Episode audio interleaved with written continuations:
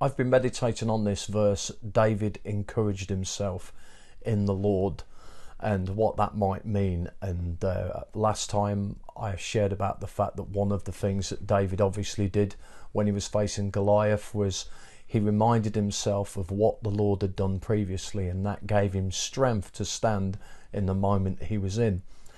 On another occasion in the um, in the Psalms, we find David saying this in Psalm 42, verse 5 Why, my soul, are you downcast? Why so disturbed within me?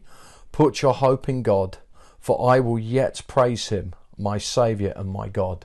So, again, in this verse, David is clearly in a place that he's downcast and he's distressed. And this gives the second uh, reference that I want to want to speak about about encouraging yourself in the Lord. In in the in the statement, encourage yourself in the Lord. It's something about speaking to yourself. And one of the things that we need to be very aware of is our own internal language. And what I mean by that is the conversations you have with yourself when you're talking to yourself.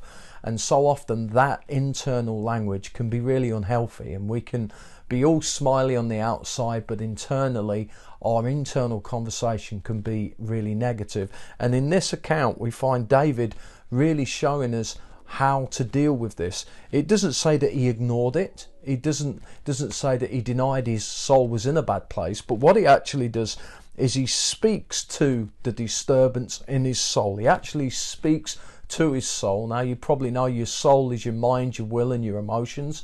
So, we're not called to be led by our soul, we're called to be led by God's Spirit through His Word. So, David basically takes the Word of God and uses it to minister to his soul. And he says this Why are you disturbed within me? And then he tells himself why he's disturbed. Put your hope in God. So, when do we get disturbed? When do we get in a place of fear? When do we get in a place of anxiety? It's when we take our hope away from God and we begin to allow our circumstances to exalt themselves and make themselves bigger than they actually are. That's not to suggest we don't face challenges, but the biggest challenge is a dwarf in the face of our Lord.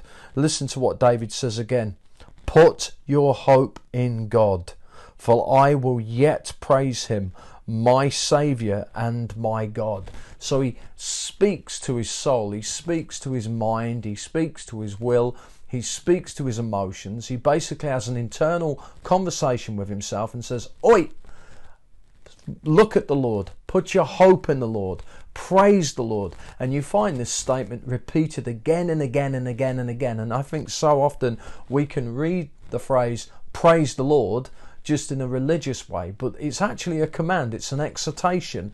It's not something we go, oh, yes, but it's something we're meant to respond to. That David says, I will yet praise him.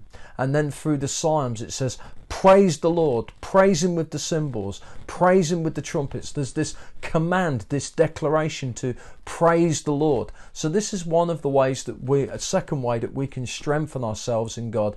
It's by speaking to our internal life, speaking to our soul, our mind, our will, and our emotions, and telling them or telling our soul how it's going to behave. That we don't be those who are affected by our environment negatively, but we allow our internal life in Jesus, our internal relationship with Jesus to govern our lives. So we live from the inside out rather than from the outside in. Because there's so many influences around us telling us how we should feel, but we should draw our strength and our hope from the Lord. And again, that's not to suggest we're not going to get disturbed by our circumstances or we're going to be in denial of our circumstances. When David was in the valley in front of Goliath, he didn't deny Goliath was there. He simply acknowledged that there in the valley with him, there was somebody greater than Goliath. So my my my urgency to you today, my encouragement to you today, today is this: is speak to your soul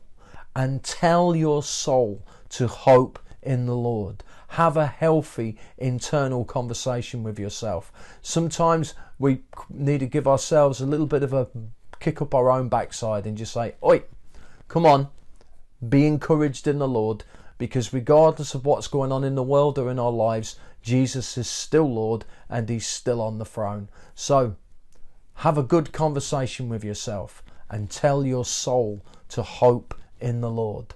Amen and God bless you.